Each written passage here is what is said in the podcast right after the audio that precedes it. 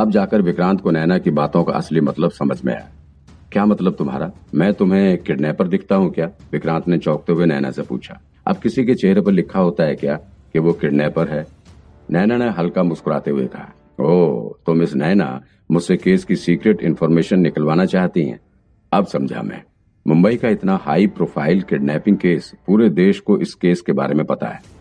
नैना ने बोलना शुरू किया। मुंबई के लगभग सभी थानों की पुलिस इस केस के इन्वेस्टिगेशन में लगी हुई है। कल पूरी रात तुम्हारी ब्रांच की पूरी टीम वहाँ सुरंग खोदती रही, लेकिन किसी का भी ध्यान तुम्हारे ऊपर नहीं गया। मैं तो बस ये जानना चाहती हूँ कि आखिर दुनिया भर के सारे इत्तेफाक तुम्हारे साथ ही क्यों होते हैं? हे हे, विक्रांत ने हँसते हुए कहा, मैंने तुम्हें पहले ही बताया था ना कि मेरे पास अदृश्य शक्तियाँ हैं। बस मुझे उनको याद करने की ज़रूरत होती है और वो सभी मेरी मदद में लग जाती हैं। वैसे तुम्हारे जाहिलपन की कोई लिमिट है भी या नहीं? नैना ने मुस्कुराते हुए कहा, विक्रांत ज़ोर से हंस पड़ा। नैना भी मुस्कुरा पड़ी। फिर उसने आगे कहा, लेकिन विक्रांत, सच में अभी तक मुझे समझ नहीं आ रहा है कि तुम किसी भी केस को इतनी जल्दी कैसे अंजाम तक पहुँचा देते हो। अब मीरा के मर्डर केस को ही ले लो। आखिर तुम्हें कैसे पता चल गया कि ये केस चाबी बनाने वाले से कनेक्टेड है? नैना विक्रांत के काम करने के तरीके से बहुत प्रभावित थी। विक्रांत भी नैना की बात सुनकर मुस्कुरा पड़ा। अभी उसे अपनी रिपोर्टिंग में केस को सॉल्व करने के सारे स्टेप तो पुलिस को बताने ही होंगे। इसलिए अभी नैना को कुछ बताने में भी कोई हर्ज नहीं। इसलिए उसने नैना को सब कुछ बताया कि कैसे उसके दिमाग में चाबी वाली बात आई। केस का इन्वेस्टिगेशन करते करते विक्रांत को इतना तो आइडिया लग गया था कि मीरा का मर्डर किसी पेशेवर मुजरिम ने तो नहीं किया था। इस वजह से उसके दिमाग में डुप्लीकेट चाबी बनाने वाले शख्स पर शक हो गया था। उसके साथ ही विक्रांत ने नैना से भी कह दिया था कि अभी इस केस में और भी इन्वेस्टिगेशन करने की ज़रूरत है, क्योंकि जिस दिन अनीता मीरा का मर्डर करने गई थी, भला उसी दिन मकबूल भी कैसे मीरा का मर्डर करने के लिए जा सकता था।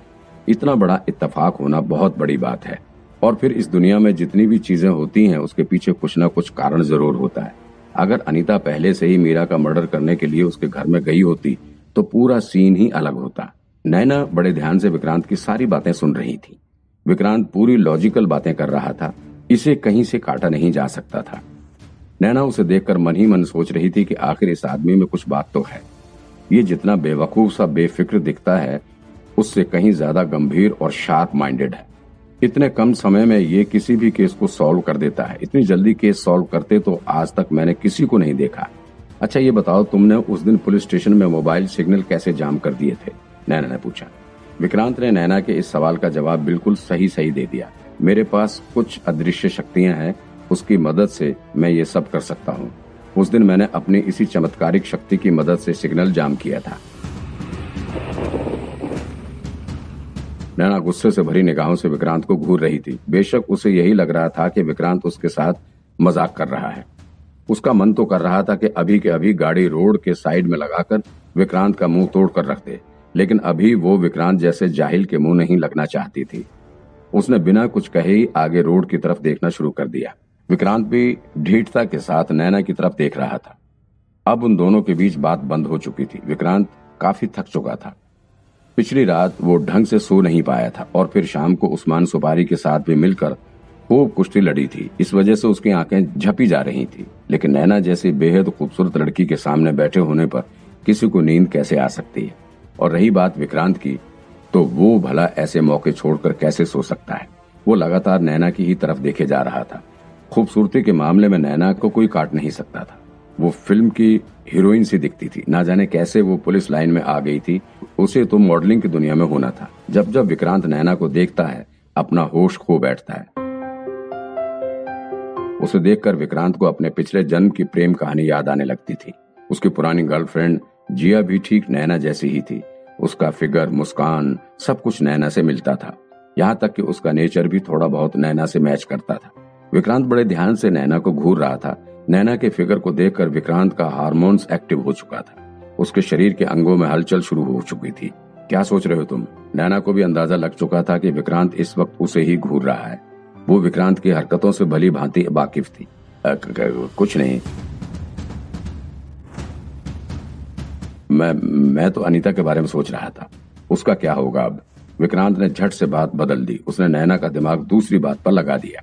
हम्म, अनीता नैना ने लंबी सांस छोड़ते हुए कहा अब ये तो कंफर्म हो ही गया है कि मीरा का मर्डर उसने नहीं किया है।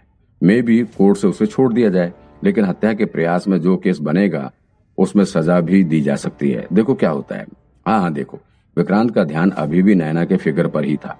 वो अपनी ही दुनिया में खोया हुआ था। वैसे मेरी बात अनीता के पति से हुई थी। वो कह रहा था कि कैसे भी करके अच्छा वकील लाएगा और अनीता को छुड़ा लेगा, नैना ने कहा।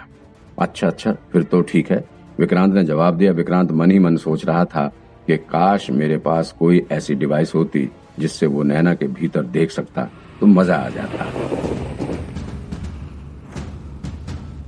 पनवेल ब्रांच के ऑफ़िस पहुँचने के बाद विक्रांत ने नैना और उसकी टीम की पूरी मदद की और मीरा अग्रवाल केस से रिलेटेड थोड़ी बहुत इन्वेस्टिगेशन भी की। जब तक इन्वेस्टिगेशन पूरी हुई और सारी फॉर्मेलिटी पूरी हुई, तब तक रात के ग्यारह बज चुके थे। यहाँ काम खत्म करने के बाद विक्रांत तुरंत घर वापस जाना चाहता था। अभी उसे जीनत और मोनिका के साथ भी अपना हिसाब पूरा करना था। इसीलिए वो काम पूरा करने के बाद फटाफट ऑफ़िस बाहर निकलने लगा, लेकिन तभी पनवेल ब्रांच के सभी ऑफिसर ने विक्रांत को चारों तरफ़ से घेर लिया। विक्रांत को कुछ समझ नहीं आ रहा था कि आखिर अब इन्हें क्या हो गया है। उन सभी का इंटेंशन विक्रांत को ठीक नहीं लग रहा था। वो कुछ समझ पाता तभी अचानक से बीच में आकर नैना खड़ी होगी। इतनी जल्दी कहाँ जा रहे हैं? क्या क्या मतलब? अब अब क्या करना है? विक्रांत थोड़ा डरा हुआ सा लग रहा था। Vikrant thank you so much तुमने हमारी बहुत मदद की है। सो आज रात हम लोग पार्टी करने जा रहे हैं और तुम भी हमारे साथ चल रहे हो, नैना ने कहा। इसके साथ ही वहाँ मौजूद सभी पुलिस वाले भी विक्रांत को लगातार ध्यान से देखे जा रहे थे। नैना को यूँ मुस्कुराते देखकर विक्रांत को थोड़ा अजीब लग रहा था। उसे नैना से ऐसी उम्मीद तो कभी नहीं थी कि वो खुद आगे आकर विक्रांत को पार्टी देगी। इस वजह से विक्रांत को थोड़ा शक हो रहा था। कहीं ऐसा तो नहीं कि ये लोग मुझे पार्टी के नाम पर कहीं ले जाकर मेरे साथ कुछ गलत करें। विक्रांत अपने कदम पीछे खींचते हुए बोला, पार्टी, तुम तो मेरी शक्ल देखते ही मुझे जान से मार देने वाली थी। तो आज इतनी खातिरदारी की वजह क्या है?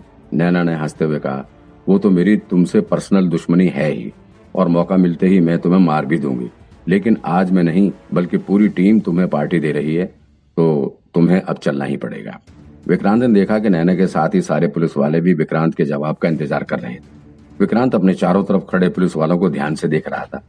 उसने मन ही मन सोचा अच्छा तो ये लोग सोच रहे हैं कि मैं अकेले जाने में डर रहा हूँ। मैं तो जाऊँगा अब। इन्हें भी दिखाता हूँ कि मैं ऐसे किसी से डरने वाला नहीं हूँ। भले ही ये लोग मेरे खिलाफ साजिश कर रहे हो। फिर भी मैं इन्हें मना नहीं करने वाला। देख लूँगा जो होगा। कम से कम इन लोगों के साथ जाने पर मैं अपनी नैना को तो देख पाऊँगा। मेरे लिए तो इतना ही काफ़ी है। ठीक है मैं आ, मैं चलता हूँ। वैसे भी मुझे भूख भी लग रही है। चलो विक्रांत ने कहा। विक्रांत के इतना कहते ही वहाँ मौजूद सभी पुलिस वाले एक दूसरे की तरफ़ उदासी और निराशा से भरी नज़रों से देखने लगे। लेकिन यहाँ पर एक लेडी ऑफिसर बहुत खुश थी। मैं जीत गई मैं जीत गई।